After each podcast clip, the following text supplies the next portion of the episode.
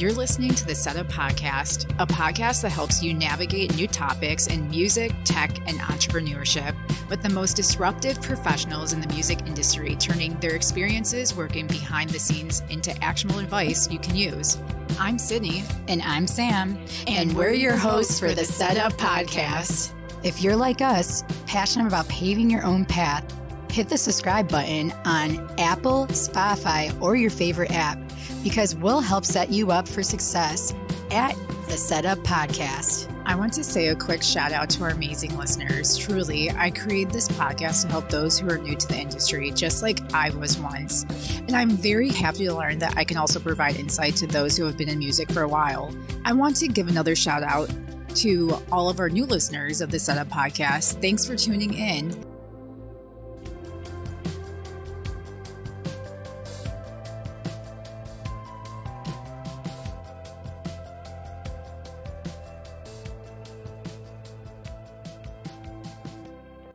So Sydney, who we got this week? We have Izzy Bedoya, founder of Fame Hackers. She helps independent artists accelerate their music careers by helping them attract more superfans, gain more exposure, and monetize their music.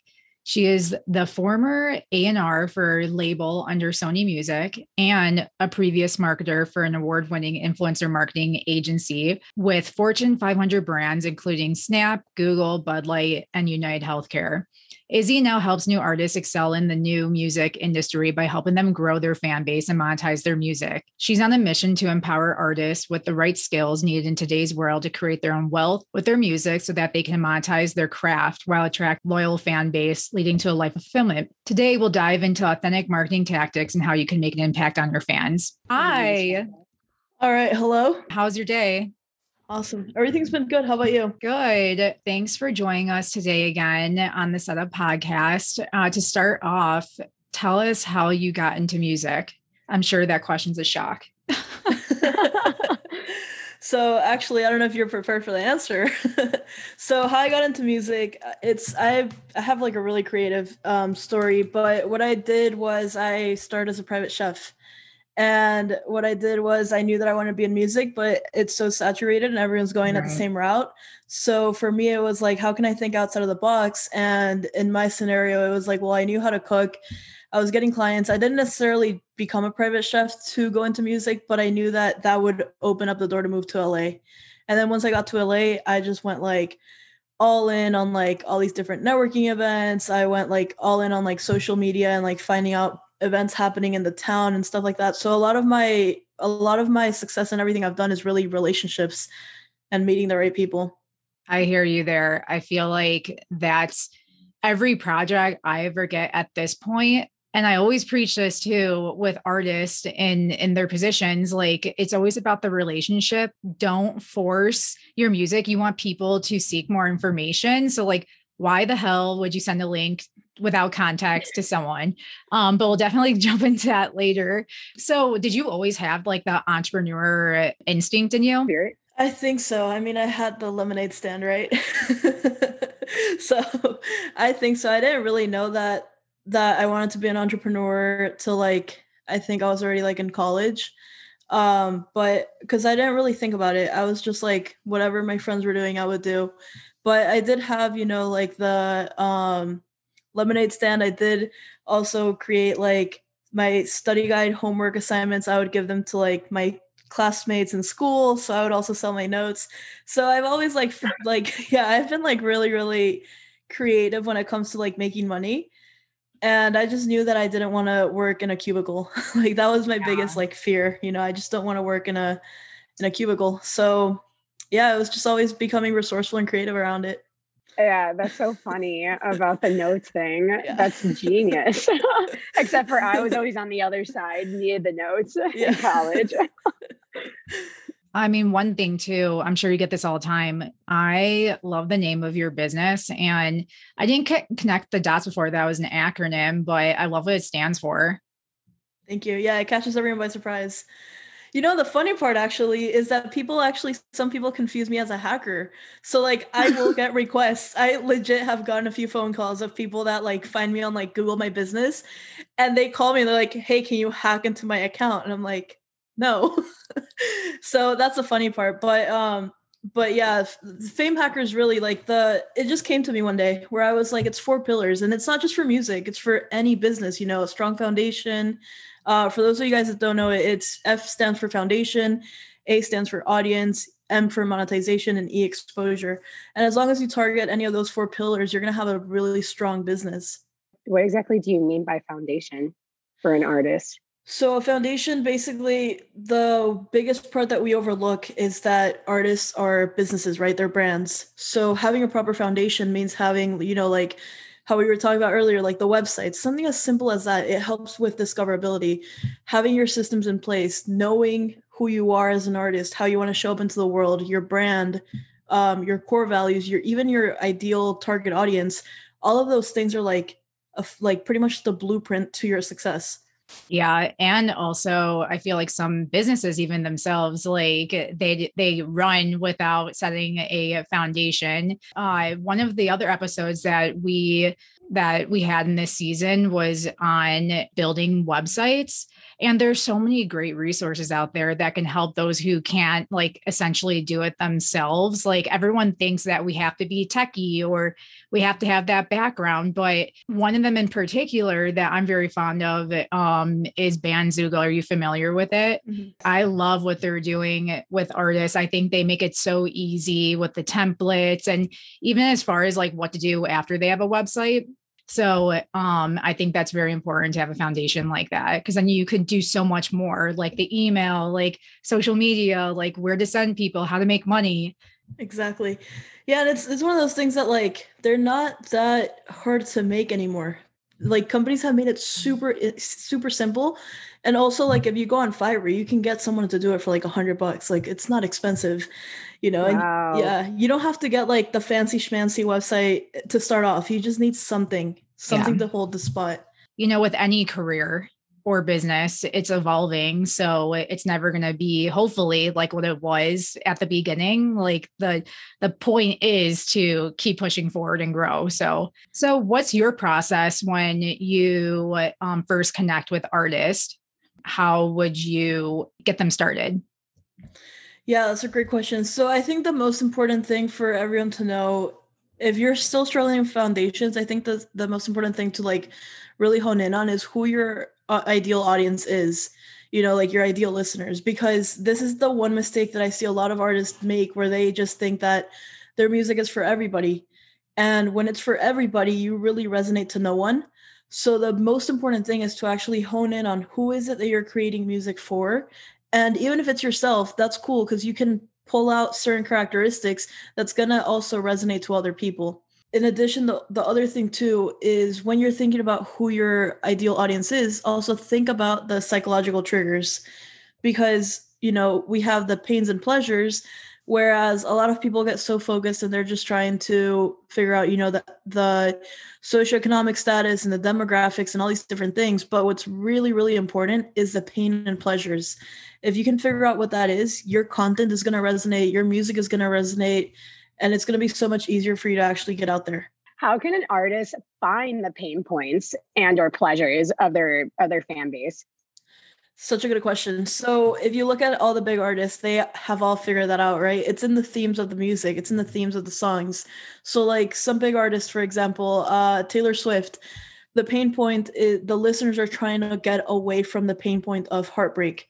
On the pleasure side, the listeners, when she has music that's like about hope, being a hopeless romantic and stuff like that, her listeners are going towards the pleasure point, which is that like happy, you know, that happy-go-lucky uh, life. And then the same thing you can see in a lot of the bigger, the bigger artists. But one big example that I like to use because it's so, it's so simple. Like you see it in the name, like "Get Rich or Die Trying" by fifty Cent. Mm-hmm. It literally talks about the pain point and the pleasure point in the name of his album, um, where it's like, you know, you either get rich, which the struggle, you know, coming out of the hustle culture, coming out of the struggle, that is the pain point that they're walking away from.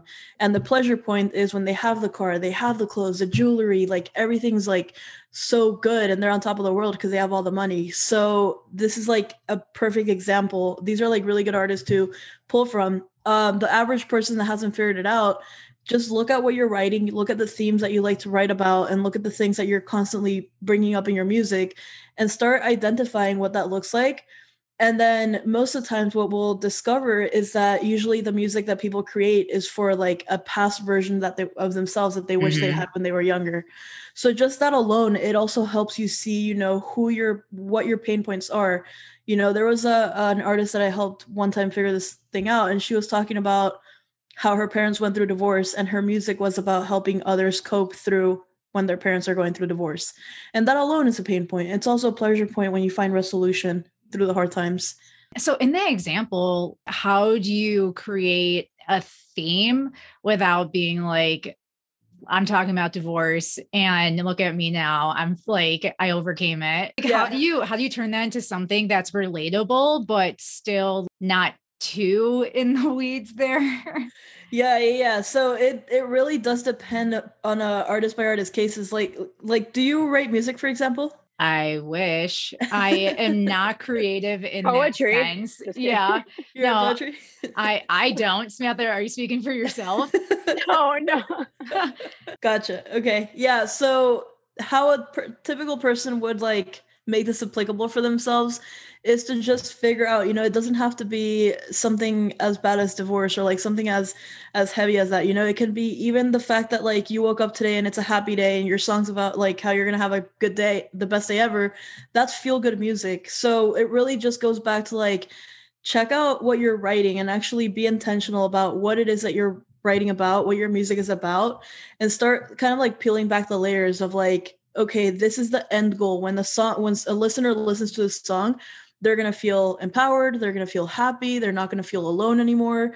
Figure out what that looks like f- per person. And then that's how you start kind of like honing in on, on the message. I really, really dig that. And I feel like that like feeds into the idea of being authentic to yourself. I think when an album like tells that story or has that theme, you know, it's real because it's different angles of like a similar um, topic, a similar theme of itself. Especially when people are trying to get their creativity going, but then also keeping in mind to keep it in some kind of category to fit a certain group of individuals. I think though, when you're, when you put it that way though, it's, if you think about your ideal fan avatar and you think of like the way that I came up with my avatar, for example, and I think this is like the easiest explanation.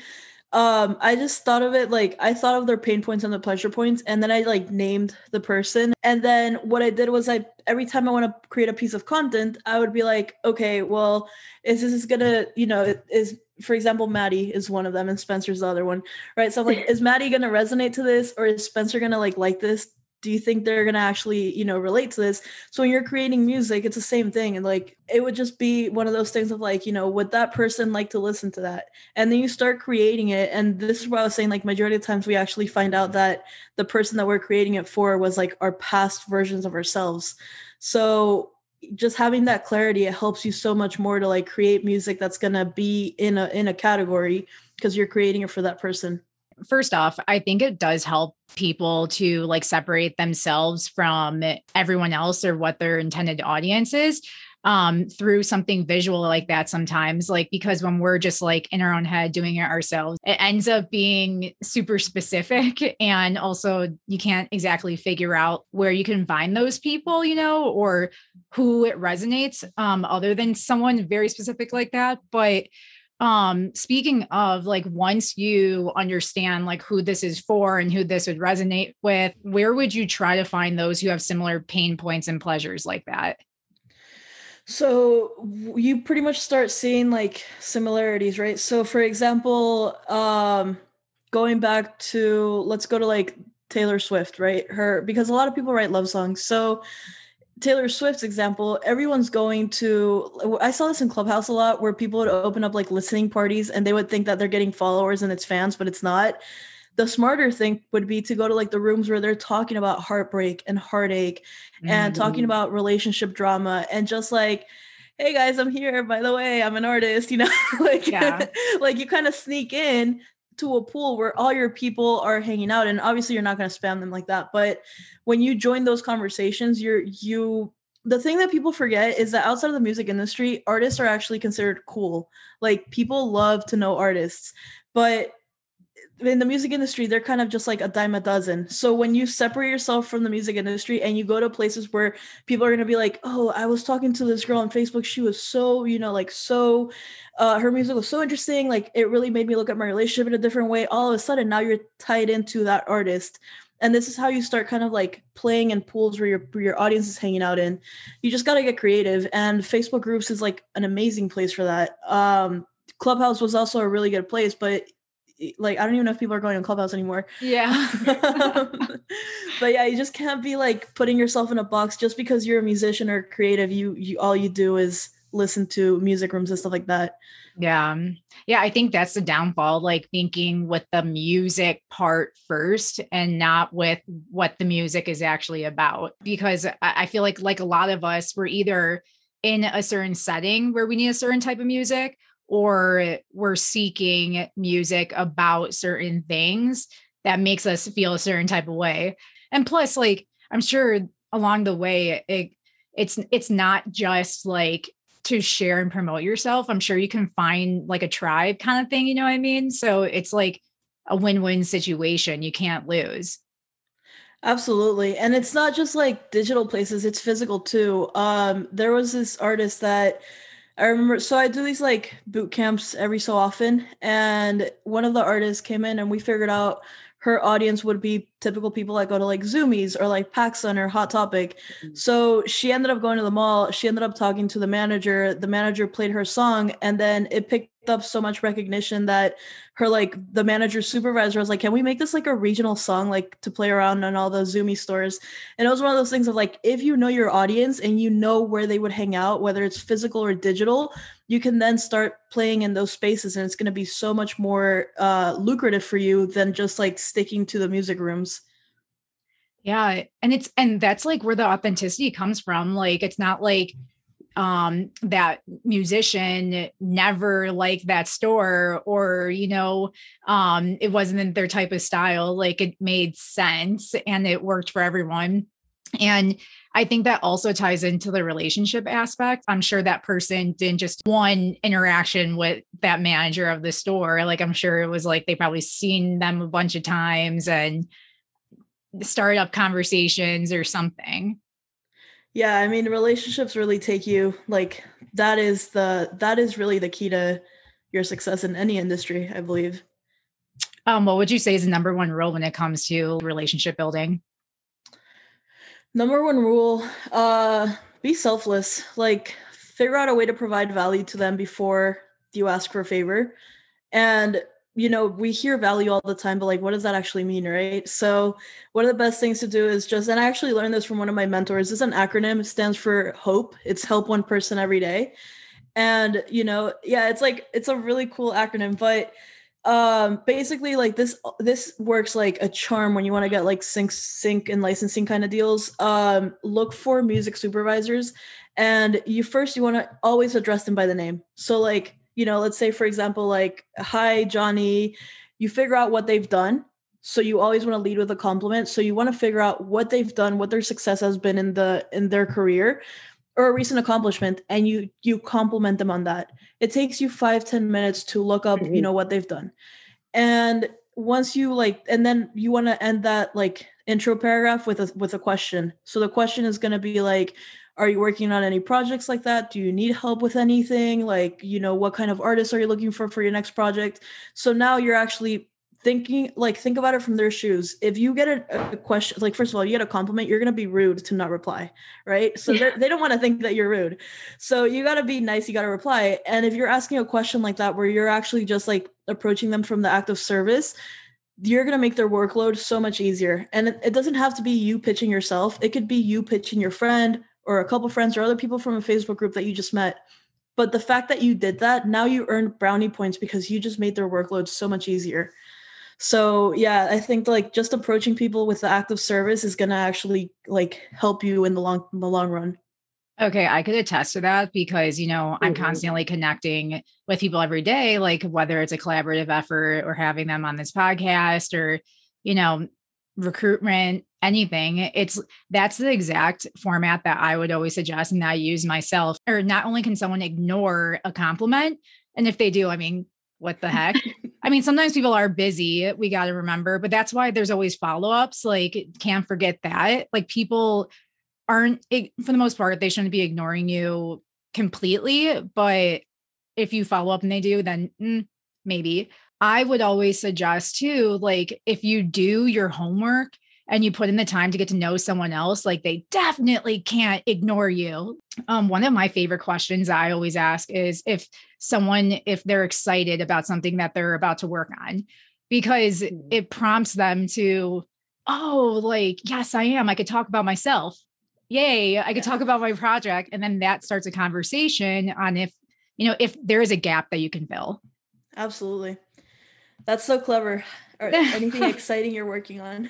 Yeah. Oh, no, not excited. But like excited. At the same, no, but at the same time, I also made sure that, that I did my research to make sure that they're working on, to know that they're working on something, because obviously at this time, like, a lot of people lost work and, or pivoted or something like that. So I wanted to make sure I didn't ask those types of people like, hey, are you excited? No, this year sucks.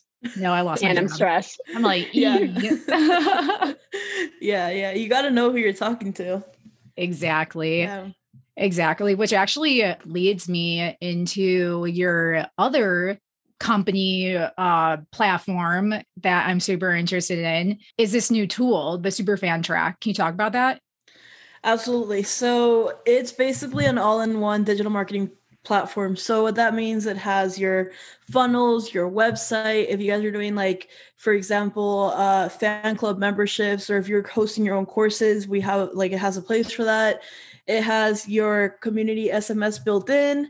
It has your email marketing built in. It has your, like, everything built in. You can even make calls from it. It will record your calls. So, like, if you have people, like, I have appointment setters. So I'm, like, constantly listening into the calls and I'm like, okay, here's where we need to improve and, like, you know, fix things. Um, it, it really is, like, it's so magical. It has changed my life. I've been doing this in my own business for, like, I don't know, like four or five months now. Oh my gosh, I am, like, obsessed.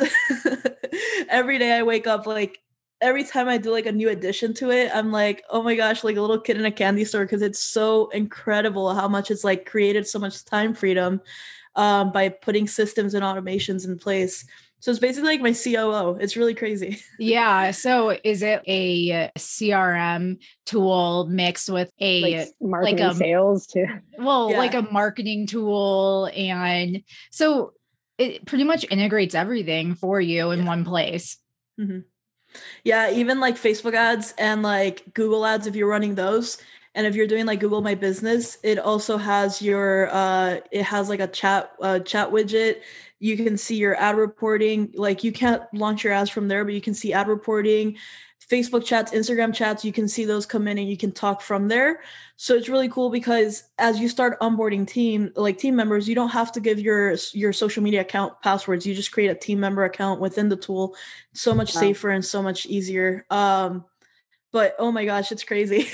So give us, give us an example, like a quick example of how a music professional can use it. So a music professional. Okay. So for example, if you are looking to get a lot of like sync placements, then this would be perfect because you can set out your campaigns. You can segment out your list, send out campaigns, see how many people opened, how many didn't open. You can actually put like the customization. So it actually goes hi, name, the name that pops in. The way that I like to do cold email is I'll, I'll put it in a spreadsheet. So I'll put the name, the first name, I'll put like the compliment for that person. So when I'm putting it into an email marketing system like this, I just put like the variables. So it automatically plugs in the customized email per person. Um, wow. So that's one really good way to use it. Cause then you can see how many emails you're sending out, how many replies, open rates and stuff like that. Um, if you are, for example, selling music production skills or songwriting skills, you can create your funnel, which is like your landing page that's going to sell your, your services. And then on the back end, you can host your course from there. So Kajabi, I think you can only do like three videos before they upcharge you. Um, mm-hmm. This, we have like unlimited funnels, unlimited courses and stuff like that. So it's, it's really cool. Wow. I remember the last time I spoke with you, I think you just launched it. Um, so it's crazy to see how effective it is in your job. And I mean, it, it's your baby. So hopefully it's doing exactly what you what wanted to do. I need to try it out because this sounds like something that I definitely need, because right now everything is so disconnected. You know, I have to plug into so many different tools, have to like compare the data amongst each and do that stuff still. So, I mean, it's definitely a tool that's like I needed. I think I got up to like a thousand dollars a month on software ads, on software spend. And I was just like, there has to be a better way. You know, like we're all tied into like ClickFunnels and Kajabi and like the basic tools, but it adds up really fast. Mm-hmm. And then when you're trying to do like login, like resetting your password, I have A D H D. So mm-hmm. I'm like, forget it. I'm resetting the password. You're going to lose me to a TikTok video. And then I'm gone.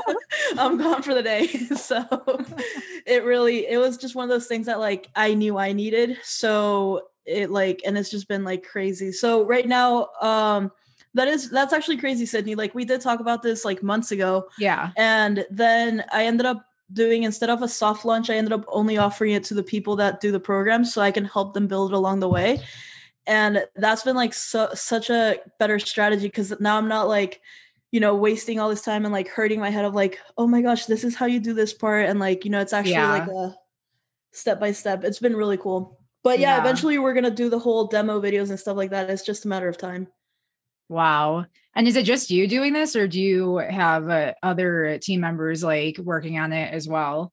So I have, I have V As. I have three V As that help me with the tech, um, virtual assistants for those that don't know that. So I have three V As that help me with the, the tech. I have one V A that helps me manage my entire life, which is super amazing. I love her to death. And she also is incredible at like content creation, which I didn't know until recently. I did a video and she like went on Canva and made an even better video. And I was like, okay, you just fired me. Thank you. So I get her information. Yeah. Oh my gosh, she's incredible. Um, yeah, so I have her, and then I have uh some I have like four people that are helping with appointment setting, and then I have one closer. So, oh my gosh, yeah, it's been, but even like this tool helped me actually create the team, or like attract the right team members, because even like onboarding wow. people, I have modules for that now where I'm like, you want to join this team, you're going to watch these videos first, and then you're going to know exactly what to do. So yeah, we've really systemized a lot. I seriously need that, because I know that there's so many things that I do that I can automate, and I'm just like stuck in my ways, and I need to like get out of it. You know what I mean? Because I could save so yeah. much time. Yeah, for sure. Yeah, I'll hook you up. I got you.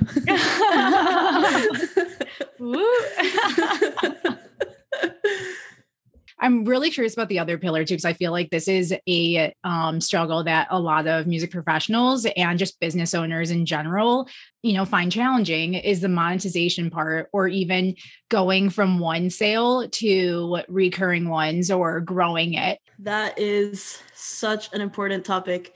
Um, the best way that I can put this is, instead of thinking about selling shirts and selling vinyls and C Ds and things that people don't really use as much, and also they're kind of lower ticket, what you want to do is think about your subjectivity of your music, like the theme, going back to like pain and pleasure points. Because if you know that, for example, we had an artist that his whole entire music was about like mental health. So we created offers along the way, you know, and it's not just like buy a shirt or buy a bracelet. It can be something like, we're going to host a workshop. We're going to bring in a mental health expert. Obviously, we are, we got to pay the mental health expert, but now we're going to host this workshop, and we're going to charge a little bit of money for the workshop. And then that could lead into a higher sell at the end of the workshop, where it can be something like, you know, uh, a monthly recurring membership of like mental health accountability or something like this, where it's not necessarily, you're not saying that you are the expert, but you're creating an atmosphere that's going to help them get a better like better mental health. And that's going to include, the membership is going to include that you bring in experts, for example, or you create a once a month, like mindset recall, uh, reset call or something like that. So it's just figuring out like what your fans want and kind of just diving into that, instead of just selling another shirt. Cause shirts, you got to compete with like David Dobrik and Justin Bieber and like everyone else doing a merch line. So it's still effective, but your, your profit, you got to sell so many shirts to make a decent profit. Uh, but yeah, if you actually look at it from how can I create more value to my audience, then that's going to help you actually create a lot more revenue. And I guess before even kind of understanding, I guess before picking out like how you can even monetize um, your craft, what would be kind of like the first steps to them to even getting to thinking about that or starting to brainstorm of how they can create a reoccurring payment or reoccurring revenue stream? Yeah. So the first thing that you would want to do is survey your audience, you know, figure out what they want, and then give away what are called like lead magnets, which is basically just like digital downloads. So you don't mm-hmm. necessarily have to give people, you know, a whole physical product. You can give a digital download, and if enough people download it, first thing you're going to get their emails and their phone numbers. So you're going to get their contact information. So that means that you can survey them as well. And if you don't get a lot of signups for that, then it means that you just haven't really honed into like well on what it is that they want. So it means go back to the drawing board, reinvent that lead magnet. I think we created like five lead magnets before we had our winning lead magnet. Um, so it's one of those things that like sometimes you just have to test and present it until it works and people actually want it. Um, and then that's going to be your list builder. So this is how you start also the trusting relationship, because you're giving them a gift. They're giving you their contact information. Now you promise not to spam them. So you promise not to say, yes. listen to my song every single day. Yeah. And then they earn, you gain that trust. And then when it's time to offer them something after you've surveyed them and know what they want, then it's going to be so much easier for you to put something together for them. And that kind of comes hand in hand into making that one-time purchase into a reoccurring. How can the artist continuously build that trust and build that relationship so that that one-time purchase is turning into that reoccurring, you know, whatever frequency revenue stream that they're, that essentially the end goal is? Yeah, monthly recurring revenue, that is so important because that's how you build wealth. You know, mm-hmm. um, the, I mean, think about Netflix. Netflix charges like seventeen dollars yeah. a month or something. It's ridiculous. They make billions of dollars. Um, so you just want, you got to think about what is something, and that's exactly how you got to think about it. You got to think about how to make your offer like, like Netflix. They just got to keep subscribing, and it doesn't have to be ten dollars a month. It can be fifty dollars a month or one hundred dollars a month, depending on your demographics. Um, depending on who your target audience is and how much value you're actually going to provide. And if your offer is going to provide some sort of transformation, the transformation you can actually sell for a little bit higher. So when you're thinking about, this is called like the value ladder. It's a really common, um, it's a really common theory or fact in digital marketing, where it basically goes from like, it's, think of it as a staircase. And on the bottom end, you have your zero dollar entry point. And on the top end, you have your uh, high ticket offer. So it's just creating little offers in the middle where it's going to take you to the high ticket offer. And the high ticket offer can be, you know, uh, well, right now COVID kind of like put a damper on things, yeah. but it, it could, your high ticket offer could be, you know, go on a getaway trip with you and the Inner Circle fan club to whatever island or a studio time or something like that. When you're thinking about recurring revenue, it should be more so like, how can you supplement to their lifestyle?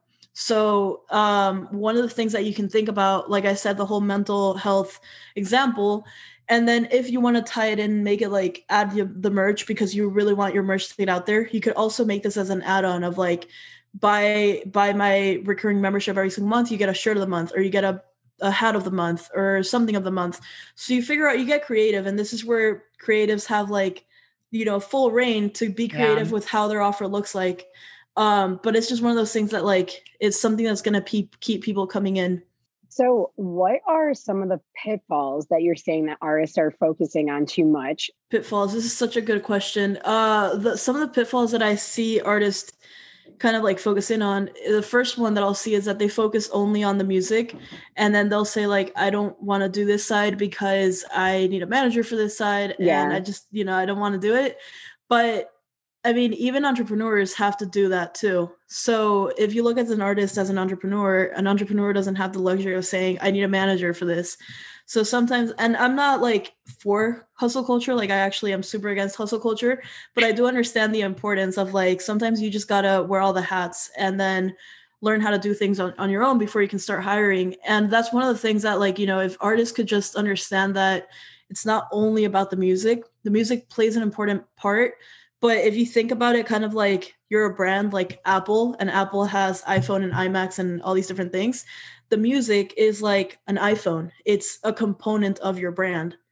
So I think like just thinking about it in that lens is going to like create a major shift. Yeah. And the iPhone is the core product, but you can have accessories. Like Apple's always selling you all this other stuff that you absolutely need. And it also tells the whole entire story as long as it all makes sense. So what would be your best piece of advice for others who are just starting off in the music industry? I think my best piece of advice would be to actually go on social media. And yeah, like actually go on like Instagram, TikTok, figure out which platform you don't have to go on all, figure out which platform you like best, and then just go all in on one platform. Like don't spread yourself out too thin. Don't go on YouTube and Twitch and all these d- different things. One platform, that's all it takes. And then focus on, if you guys go to like about dot instagram dot com, I believe it is, or just like Google, like about Instagram or about LinkedIn or about Facebook, they will literally tell you how to use their platform. So there's no like mystics about it. Like so many people are like the shadow ban and this and the algorithm. And it's like, if you go to it's like Instagram's about, they will tell you step by step how they want you to use their product. So just pick one platform and go all in on it. It's as easy that's as it. that. Yeah. And that's, and honestly, that's so funny. Like that's the first time I'm hearing just to search the about part instead of like, you know, you got to basically jump through hoops to figure out how to work a platform. You got to go on YouTube to understand how to work Instagram. It's so funny. We humans like to make everything so complicated, but it's yes. really so simple. Yes. I'm going to, you know, I'm going to go check it out after you said that. So oh, yeah. This is our favorite question um, to ask. What do you want to be known for?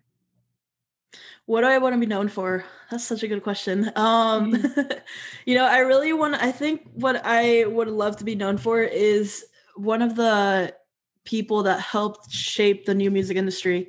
Um, because right now there's so much, I think we're like at that verge of like, there, we know there's a new music industry. We also, a lot of us are stuck in the old music industry ways. So we're kind of at that verge.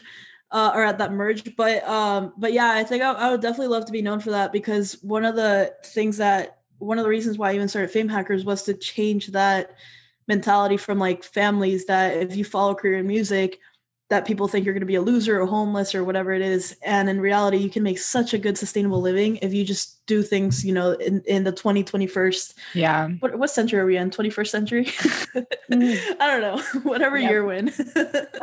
That's like a good question. Yeah. We are. Yeah. Yeah. Century.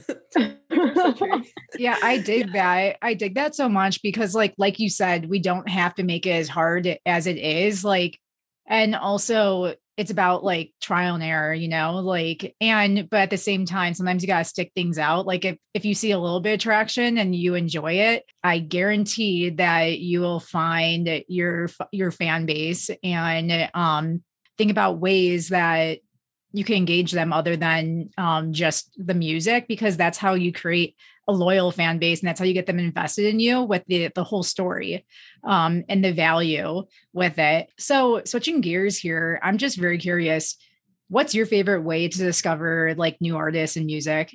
So I used to spend a lot of time on Spotify, but I, I don't necessarily do this method anymore. The way that I've been going about it lately has been through hashtags. And just like really? looking for, yeah, it's I, like I have changed my ways, but I used to spend a lot of time on like Spotify and just go down the Spotify rabbit hole. Um, but what I've discovered that I personally resonate with is the lyrics. As long as there's like a good message behind the song, like that is what I mainly look for, because everything else can be polished, can be like fixed and worked on and make it better. But the message I think is so important. And a lot of times I'll find myself liking songs, not even because the song is that good of quality, but because the message that they're saying is so empowering or something like that. So, um, so yeah, that's been my, as of late, I just go down like positive music hashtags or like impact artists or stuff like that. And it's, it's, it's a little bit of a rabbit hole, but it's starting to pop up. There's a lot more people like that. Yeah, I like that. I mean, that's very unique. I actually have one more question. uh, yeah, I know that earlier you said that Um, sometimes it takes, you know, artists like five times to figure out how they can actually create the reoccurring payments um, from their fans. From your experience from working with all these artists, are they scared to do the trial and error? Like, are they, okay. Are they yes. giving you like pushback with all that? Oh yeah. They like, people will ask, there's this book that I read one time that said like, when you're about to overcome, like when you're about to step out of your comfort zone, you will fight so hard to like pull yourself back into the comfort zone. And we all know growth doesn't happen there. So mm-hmm. it, that like resonated so much with me, but I've seen this, so many people do this. Like the second that they're about to like step in into like their own greatness, they're like, oh, should I like, it's like the silliest questions, not to like say that they're silly, but like, because it's really like, it's really like the questions don't really like matter for the yeah. bigger picture, you know? And mm-hmm. it's like, it could be the smallest thing. I was like, do you like this font color? Or like, do you like this font? It's going to make, it's going to make or break my sale. And it's like, no, it's not. This is something that you worry about when you're scaling, you know, when you have mm-hmm. like millions of dollars coming in, but, um, it's really interesting. So when it comes to something like that, I usually just tell people to take messy action because it's never going to be perfect. Right. But yeah. if you take imperfect action, which is like messy action, that's going to lead to a, a little win. And that little win is going to lead to momentum, and that momentum is going to lead to a bigger win. And then you're going to get confidence to do the whole thing over again. So just messy action until you get it done. I love that. It's all about building momentum. And it's funny that you mentioned about like the font and logo, because I'm actually dealing with that with one of my clients right now. And that's exactly what I said. I'm like, you know, I guess it is like a good best practice to get into, to get into that mindset where like, I, but like at the same time, it's halting. But that comes after. No, but exactly. If you were like the super well-known brand, if you made a mistake, everyone would notice. But right now, it's people give you, I guess, some grace because you are figuring it out. You just got to separate yourself from your ego, and it's a little chunk of you and it represents you. And we're all feeling that way, but we're all feeling it together. So I guess my biggest reaction to that is just like, get over it. yeah, yeah. Done is better than perfect. one hundred percent. You know, as a matter of fact, um, there's a, oh, sorry, you were going to say something?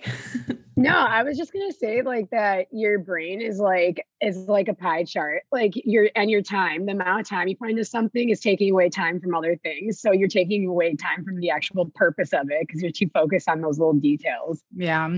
Yeah, it's so insane. Um, there's actually a lo- like Starbucks logo. I don't know if you've ever looked at it, but because we know that if we do something perfect, it's not going to resonate because no one's perfect. So Starbucks logo, if you actually pull it up, one of the eyes goes down a little bit lower than the other eye. Mm-hmm. And they did that on purpose. So, so if anyone's ever telling you, wow, yeah, if, if anyone's telling you anything about logos, just be like, you know what? There's no such thing as perfect. Yes. Yes. I love that. Thank you so much, Izzy. It was such a pleasure to have you on this episode with us. Thank you. I'm so excited to be here and so grateful for, you know, for your time and for inviting me in here. Thanks for joining me for another episode of The Setup Podcast. If you enjoyed this episode, please review The Setup on Apple Podcasts. And I encourage you to share this episode with your friends and colleagues. If you have any topic recommendations or questions, please visit us at w w w dot the setup series dot com.